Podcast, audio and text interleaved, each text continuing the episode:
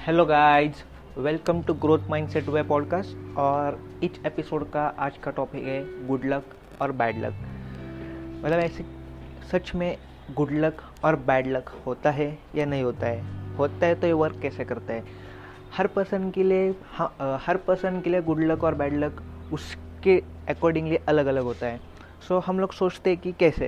ये वर्क कैसे करता है? कि what is good luck what is bad luck कोई भी चीज़ आपके डिज़ायर अनुसार, आपके डिज़ायर अनुसार हो गई तो उसे हम लोग गुड लक बोलते हैं। और कोई भी चीज़, जो भी आपके डिज़ायर के अनुसार नहीं होती है तो वो बैड लक हो जाती है। So it is all about the perceptions कि आप किसी भी चीज़ को देखते कैसे उसके अनुसार वो डिसाइड होता है कि ये गुड लक है या बैड लक है।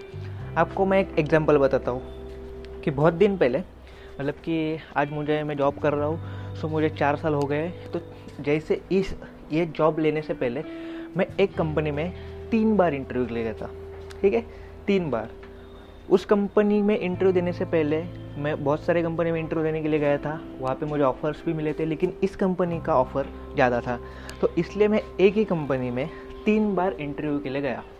लेकिन हुआ क्या कि उस तीनों बार मैं फेल हो गया, ठीक है?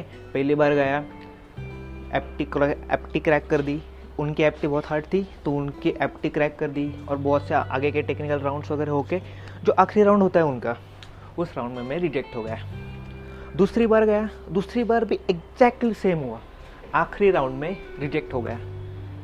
उसी तरह से तीसरे राउंड में भी आखिरी राउंड में जाके रिजेक्ट हो गया। सो so, तीनों बार मेरे मन में ख्याल ख्याल क्या आया कि यार बैड लक कुछ तो हो गया bad luck bad luck bad luck so मेरे दिमाग में बैठ गया। कि यार नहीं, इस कंपनी में मेरा सिलेक्शन हो ही नहीं सकता। ये तो मेरा बैड लक है कि मैं इस कंपनी में सिलेक्ट नहीं हुआ। ठीक है, इसलिए अभी उसके बाद मैं उस कंपनी में ना कभी इंटरव्यू के लिए गया, ना उस कंपनी का कभी रिव्यू देखा, कुछ भी नहीं देखा। उसके बाद उस कंपनी का क्या हुआ, क्या नहीं, इसको मतलब पता ही नहीं चला। मैंने छोड़ दिया मैंने उस टाइम के लिए, ठीक है?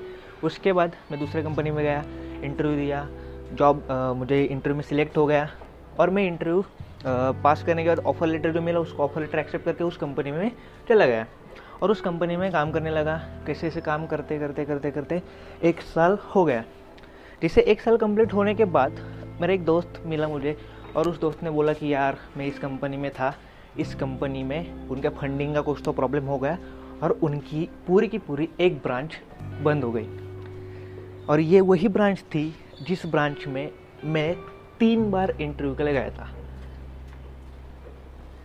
समझ में आ रही कुछ चीज़? तो हुआ क्या? जैसे ही उस टाइम पे जो मेरा बैड लक था, अभी सोचने के बाद क्या हुआ? वो बैड लक गुड लक में बदल गया। मैंने क्या सोचा अभी? अरे यार, मेरा लक अच्छा था, इसलिए मेरा वहाँ पे सिलेक्शन नहीं हुआ। और मैं आज यहाँ पे हूँ, और यहाँ पे मैं काम कर रहा हूँ। तीन साल बाद, उसके बाद, और तीन साल होने के बाद मतलब जहाँ पे जॉब था मेरा, वहाँ और तीन साल में रुक गया। ठीक है?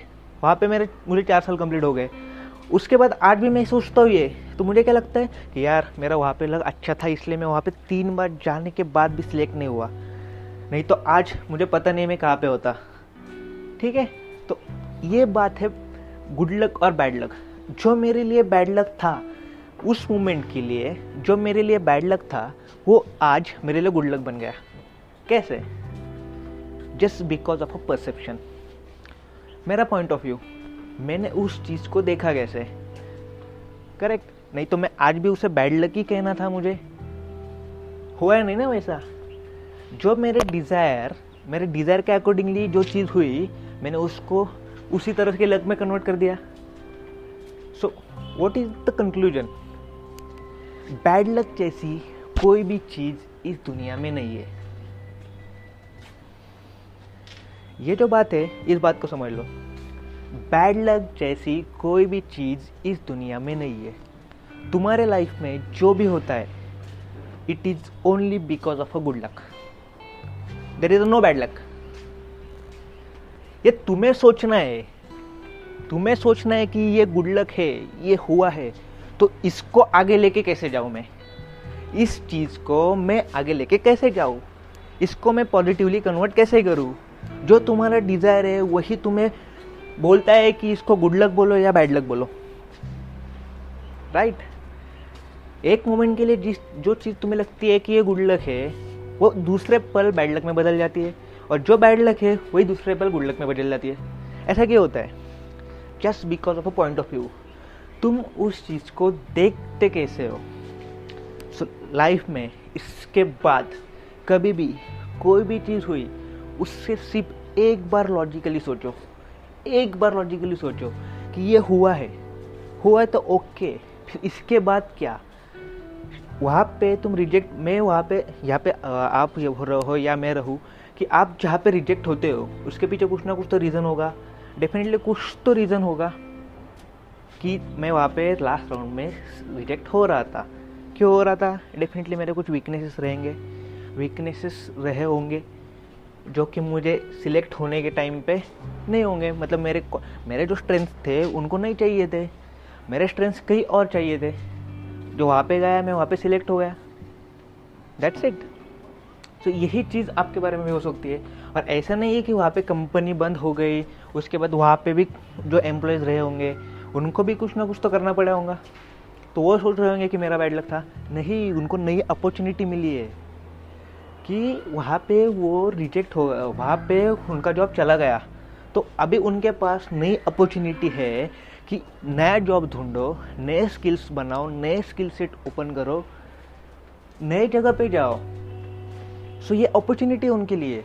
अगर उन्होंने ये माना कि हाँ जो हुआ अच्छा हुआ, अभी मुझे इस स्टेप से बाहर निकलने के लिए कुछ तो मौका है, नई अपॉर्चुनिटी मिल सकती है तो वो वहाँ पे जा सकते हैं।